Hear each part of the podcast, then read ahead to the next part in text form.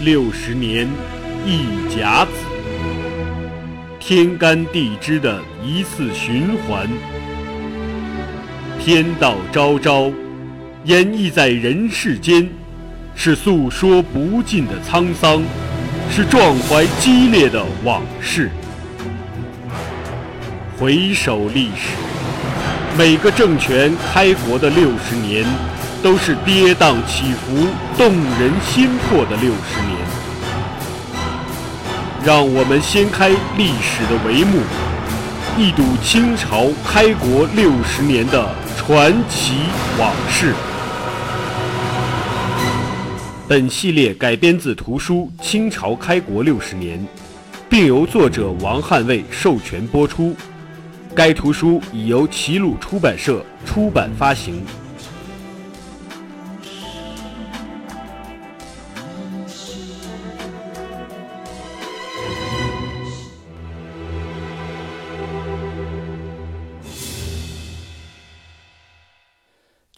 燕京儒法大树，须先从两旁着靴，则大树自扑。公元一六二九年，明崇祯二年，后金天聪三年十一月二十日，皇太极率军兵临北京城下，对大明王朝的首都发动猛烈进攻。京门出战。在德胜门下，大同总兵满贵、宣府总兵侯世禄在城上炮火的配合下，在德胜门外与金军展开激战，但实力和数量相差悬殊。明军中真正能与八旗正面抗衡的，也就是关宁铁骑。不久，侯世禄兵困。本人负伤落马，昏迷不醒，部下赶紧将其救起，逃至北京西山一带养伤。满贵挺身而出，不计性命，稳住阵脚，率大同官兵独挡金军。谁想城上明军发炮失误，距离没掌握好，炮弹误伤满贵军队，他本人也身负重伤。带领一百多人退守城外一处关帝庙，金军久攻不下，无意恋战，停止了进攻。满贵自己负伤，手下仅剩二百多人。第二天，守军打开德胜门，让满贵残兵进瓮城休整。就在德胜门激战之时，广渠门也爆发了。非常激烈的战斗，金军有四万，元都师关宁军只有九千，但袁崇焕却创造了奇迹，在精营士兵的配合下，关宁军大败金军，取得了最终的胜利。此战，袁崇焕舍生忘死，一个文官身居高位，封疆大吏，跃马挥刀。身先士卒，身上被箭射成了刺猬，叫两肋无畏。还好穿了重甲不透，没有受伤。袁都师跟大家一样，与金军展开肉搏。后金骑兵冲上前，一刀奔他后背砍去。要不是手下替他挡住，那袁都师真就殉国了。不过殉国对他来说未尝不是一件好事啊。皇太极在荆门出战失利后的第二天，就派人去与崇祯议和，说兵力悬殊，吃掉你们明朝这些少的可怜的军队啊，只是时间问题。识相的，咱们来议和谈判，你我重新划定疆土，然后紧接着。皇太极就移军南海子，就是今天北京南苑。当时这里是水草丰美，植物动物很繁盛，正是隐蔽休整之所。金军一面放马，一面休整，准备下一步动作。荆门出战第三天，十一月二十三日，崇祯在紫禁城平台召见了袁崇焕。一年前，平台奏对，袁公的豪言壮语还在耳边回荡。可一年后，辽东还没光复寸土，你先斩了毛文龙，皇太极又绕过宁锦防线，直打京师。袁公遵化截击失败，冀州又扑空，本应衔尾直追，却私自率军进京，还打算背靠京城与金军作战，这太危险了。袁崇焕为了稳操胜券，居然把京城当作前线的军事要塞来用，不惜把圣上置于生死之地。不知不觉中，员工已经走上一条凶多吉少的不归路啊！当然，这也是皇太极此次闪击京城的真正目的。崇祯生性多疑，再加上袁都师的所作所为与满天飞的谣言来了个完美契合，跳进黄河也洗不清了。退一步讲，你能不能为这一切找个合理的解释，让圣上不去怪罪呢？接到召见命令的袁都师犯难了，心里是七上八下。就在他准备进城觐见崇祯之时，传来消息，原兵部尚书王洽下狱了。之前咱们讲过，王洽。任兵部尚书才十一个月，这次金兵入寇，他紧急部署，该做的、能做的都做了，但人心不安呐。崇祯犹如热锅上的蚂蚁。这时，以礼部右侍郎周延儒为首的一些大臣向崇祯奏请处置兵部尚书王洽，理由是世宗。斩义丁汝奎，将士阵立，强敌消遁。世宗就是嘉靖皇帝，天天炼丹修仙那位，重用奸相，我的本家啊，严嵩。那么周延儒这个理由是怎么回事呢？是嘉靖二十九年的时候，蒙古长驱直入，直逼京城。严嵩让当时的兵部尚书丁汝奎不要轻易出战，致使蒙古人在京城周边是大肆劫掠，百姓怨声载道。又听说兵部不让打，都骂兵部尚书丁汝奎。严嵩又赶紧落井下石，说丁尚书防御不力，守备不严。来个恶人先告状，要不等丁汝奎说都是严阁老让我不出战的，那不坏了吗？嘉靖对严嵩又言听计从，于是下令处斩了丁汝奎。周延儒说这个事儿，意思是让崇祯呐效仿，也把兵部尚书给办了。其实换别的皇帝，十有八九不会这么干。因为嘉靖一死，隆庆继位，就给丁汝奎啊平反了，说明这种做法不对，不提倡。但崇祯不行，不仅生性多疑，还不敢担责任。有成绩了是自己的，出问题了都是下属的，还特别暴躁刻薄。举个例子，崇祯在位一共十七年。内阁首辅就换了十九位，弄死了七个兵部尚书。有这样的皇帝，能在朝廷当大官的重臣，必然是心机更深、勾心斗角的高手，推卸责任的能手，欺上瞒下的行家里手。比如，当过崇祯朝首辅的温体仁、周延儒，都是上《明史》《奸臣传》的人物。因为给崇祯打工，考虑更多的不是如何做事儿，而是如何规避风险，别让陛下问罪。保住首府地位。这时候，周延儒就给崇祯投其所好了。哎，金兵入寇，必然要问责呀，要告诉天下人，皇上年轻有为，英明神武，是底下大臣办事不力，责任都是大臣的，跟圣上您没关系。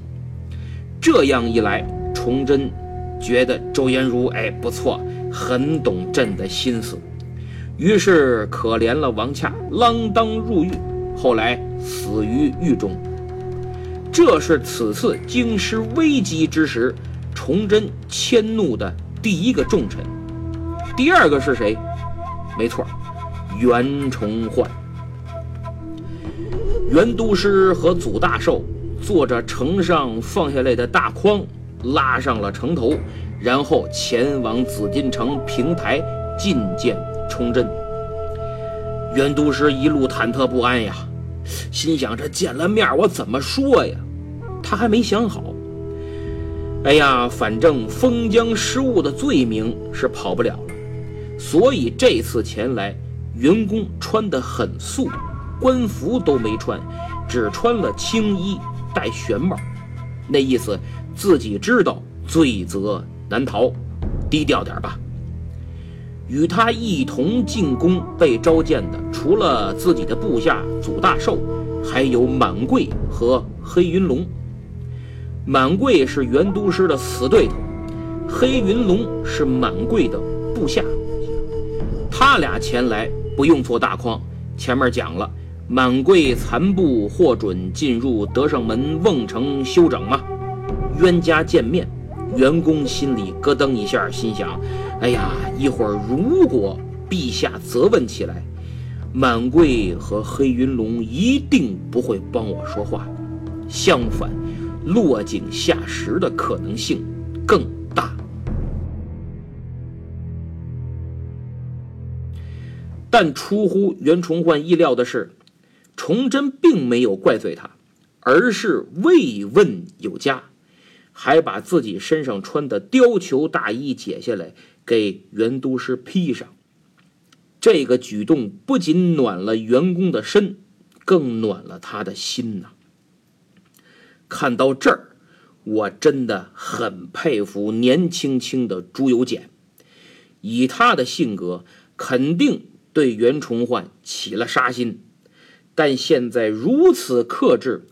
根本不像一个二十岁的年轻人，反倒更像城府极深、手段老道、心思缜密、喜怒不形于色的政治家。如果他不多疑、不刻薄寡恩、善于猜忌，那真是大明社稷之福。可惜上帝给他打开了一扇窗，同时。也把门关得死死的。此时，员工是万万没想到皇上会如此优待自己，受宠若惊。他深信，什么阶级不利、无止进京等等，皇上根本没当回事儿。一颗悬着的心放下了一半儿为什么只放下一半儿呢？另一半儿得他自个儿放。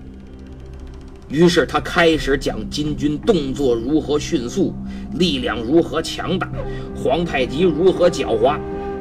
这样说，明显是给没有劫机成功、没有衔尾直追找个合理的解释，同时也是为了证明自己付出多大努力才取得了广渠门之战的胜利。这太不容易了。而在场的满贵会怎么想呢？我觉得心里肯定骂袁崇焕不是东西，你得意忘形啊！不就是你赢了我败了吗？看把你美的不知道怎么嘚瑟好了。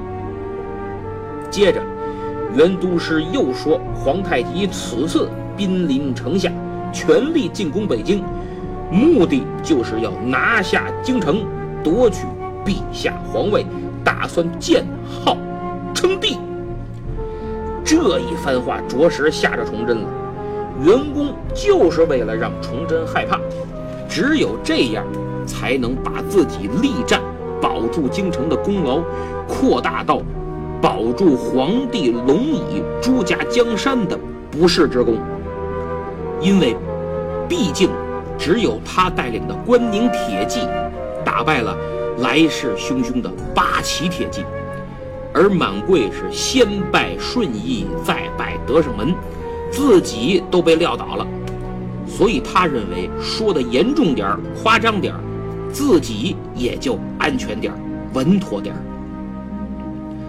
但袁公情商不如智商啊，在斩杀毛文龙、入关擒王的时候，我就反复讲，他不是政治家，揣摩人情人心方面不是强项，得意的时候很容易忘乎所以。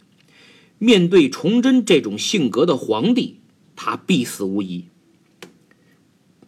这番话讲完，在场官员无不惊骇。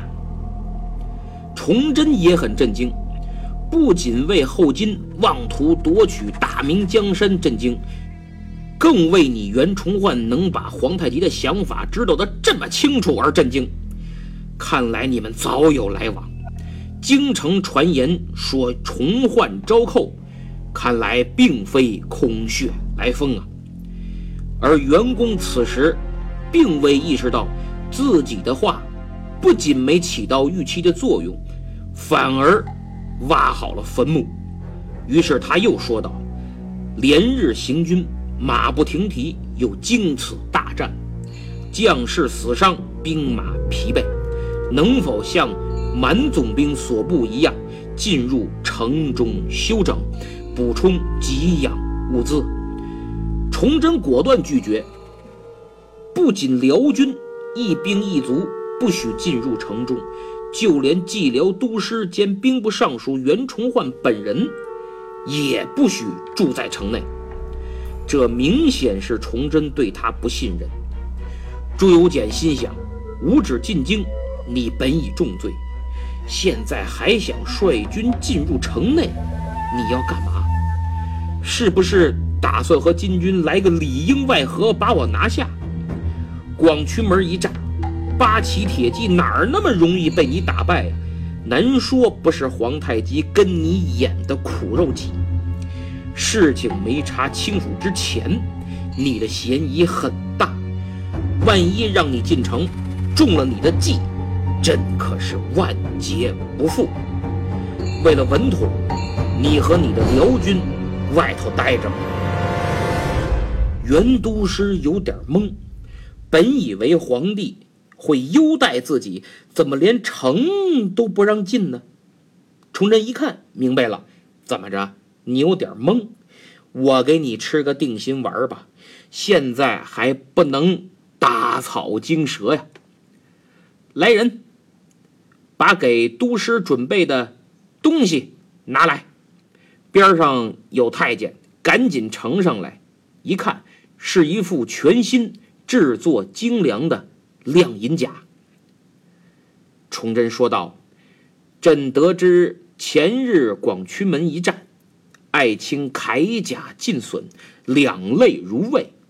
今日朕赐爱卿一副新甲，愿都师披坚执锐。”建功立业，早日杀退金兵，践行五年复辽之约，切勿辜负朕之重托呀！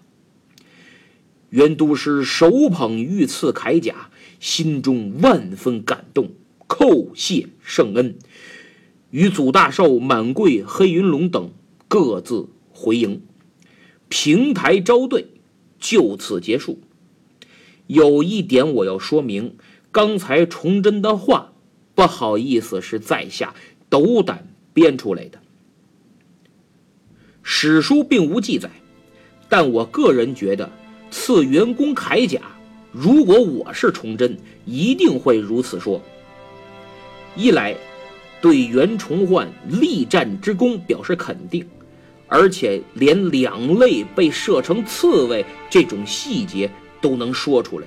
一定让袁崇焕感动不已，他会认为崇祯非常看重他，非常关心他。二来，再次提醒五年复辽之约，让他回想一年多以前在这儿你都跟我说了什么，朕可没忘。已经过了五分之一，寸土未收，先斩大将，金军入寇，京城危急。你是否该反省一下？是否该给出个合理的解释？你可要注意了，因为留给你的时间不多了。那么第三，提及五年复辽，还让他不要辜负朕之重托，也让他知道皇上对他寄予厚望，不光辽东，整个大明都指望他袁崇焕，也给他个定心丸那意思朕离不开你。大明不能没有你，所以我认为，虽然编出这几句话，但还算合理。事实证明，崇祯所做的一切很奏效。元恭本想忽悠少年天子，却被天子忽悠，这就是第二次平台招对的情况。员工放下所有问题，被蒙在鼓里，继续。为大明王朝肝脑涂地，尽心竭力，死不足惜。虽然员工依然忠心耿耿，不忘初心，但实际情况却很残酷。从十一月十九日到现在，农历十一月中下旬，很冷的，咱就不用说当时什么小冰河时代了。天气寒冷，辽东将士露宿城外。粮草短缺，吃喝都成问题，还不让进城，随时要准备战斗，可以说处境很艰难。更无奈的是，之前广渠门一战，金军败退，经营士兵最后出城追击败退的金军，这帮少爷兵就觉得金军根本没那么厉害，传说中。好像后金八旗个个骑着猛虎，三头六臂一样。这一动手，哎，也就那么回事儿。原来你们辽军把敌人说那么强大，就是为了表现自己，更为了多要钱粮。这种思想在京城开始蔓延，客观上也加剧了朝中反对派对袁崇焕的攻击。也加剧了崇祯对袁都师的不信任。满贵那边也是，经营士兵误伤他的人马，满总兵就气儿不打一处来。打了败仗，经营官兵又觉得宣大军队是废物点心，双方谁也看不上谁。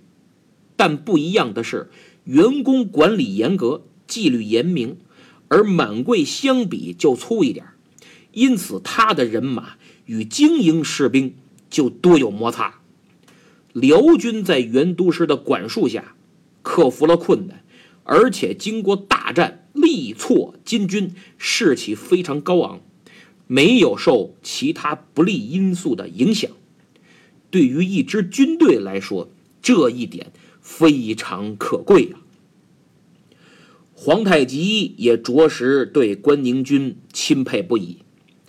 当得知广渠门碰上袁崇焕派去的人马被辽军击溃的时候，皇太极没有立刻整军赶赴广渠门再战，而是两天后环越京城，就是远远的围着京城转一圈，潜台词是看看袁崇焕在哪儿呢？摸清关宁军的驻扎地，一看，哦，辽军没动，还在广渠门外。皇太极真心发怵，没打，而是继续移军向南，进入南海子休整，也是在寻找战机。皇太极此时是又发怵又不甘心。八旗铁骑适合在开阔地带野战争锋，到了城下，你又有大炮，又结营寨，又有壕沟巨马的，我吃亏呀。又过了两天。十一月二十七日，皇太极有点沉不住气了，不能老不打呀，于是又奔北京南城杀过来了。这时候，袁崇焕、祖大寿率关宁军向南，在左安门外竖起巨马，结起营寨，背城列阵。皇太极面对这个难啃的袁崇焕，既怕又恨，于是他摆开阵型，没敢主动进攻。这是北京城下明金两军第三战，也是金军与袁崇焕的第二次对阵。按祖大寿的说法，是辽军主动出击，双方展开激战。辽军个个奋勇，人人争先。袁都师身先士卒，身穿御赐银甲，用生命报效朝廷。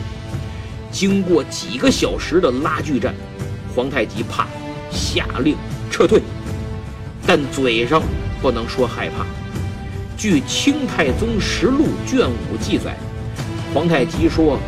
路隘且险，若伤我军士，虽胜不足多也。此不过败残之余耳，何足以劳我军？遂还营。这是典型的给自己找借口。所以官修史书很多是篡改历史，文过是非，需要我们读史的人多看不同的史料，包括民间野史。他国记录，再加上独立思考，才能得出自己的判断。皇太极撤退之后，返回南海子，而袁都师没有见好就收，当天晚上派了五百人，在向导任守忠的带领下，手持火炮，偷袭了南海子金军营地。金军大乱，赶紧跑。把大营移入南海的深处。我估计辽军对南海的地形不熟，有向导，黑天也很难找着路。再加上又得打仗，就容易乱。所以这次偷袭是以骚扰为主，让金军吃不踏实，也睡不好。皇太极本就有些害怕，这下更加躁动不安了。各位想想。从十一月二十日他兵临北京，到今天二十七日从左安门退却，八天内与明军三战，与袁都师两度交手，皆不能胜。在回想之前，父子二人都在袁崇焕守卫的宁远受阻，老爹还搭上条命。后来别说宁远，连锦州也打不下来。提起袁崇焕，提起关宁军，皇太极真是望而生畏，心头大患。此时局势已经明显偏向明朝一方，各路援军齐集于北京附近。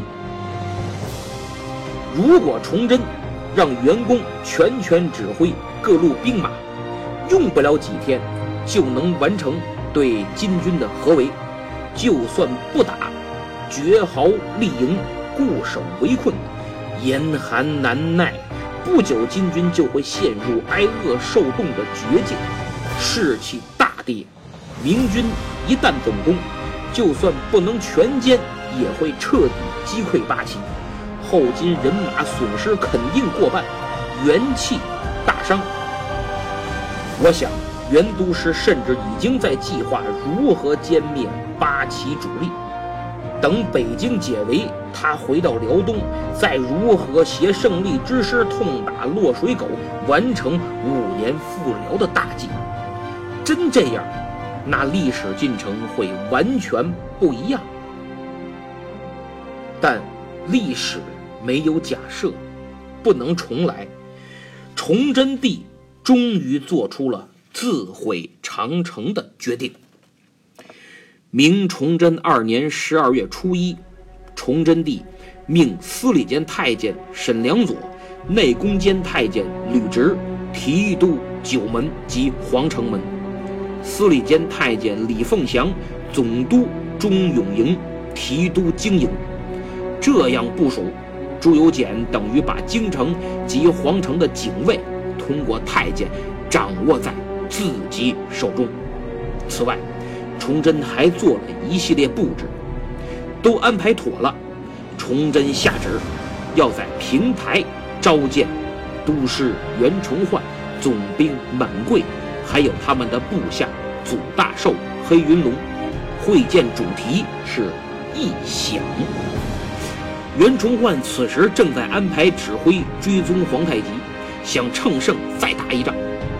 得知皇上召他异响，非常开心。连日来让他发愁的粮饷问题，看来能很快解决。于是他穿着陛下新赐的战甲，再次坐着大筐掉进城内。等他和祖大寿两人高高兴兴到了紫禁城平台，仔细一看，就见年轻的皇帝满脸阴沉，怒目圆睁，与之前两次见面判若两人，一反常态。袁都师心想：坏了，看来今天我是凶多极少。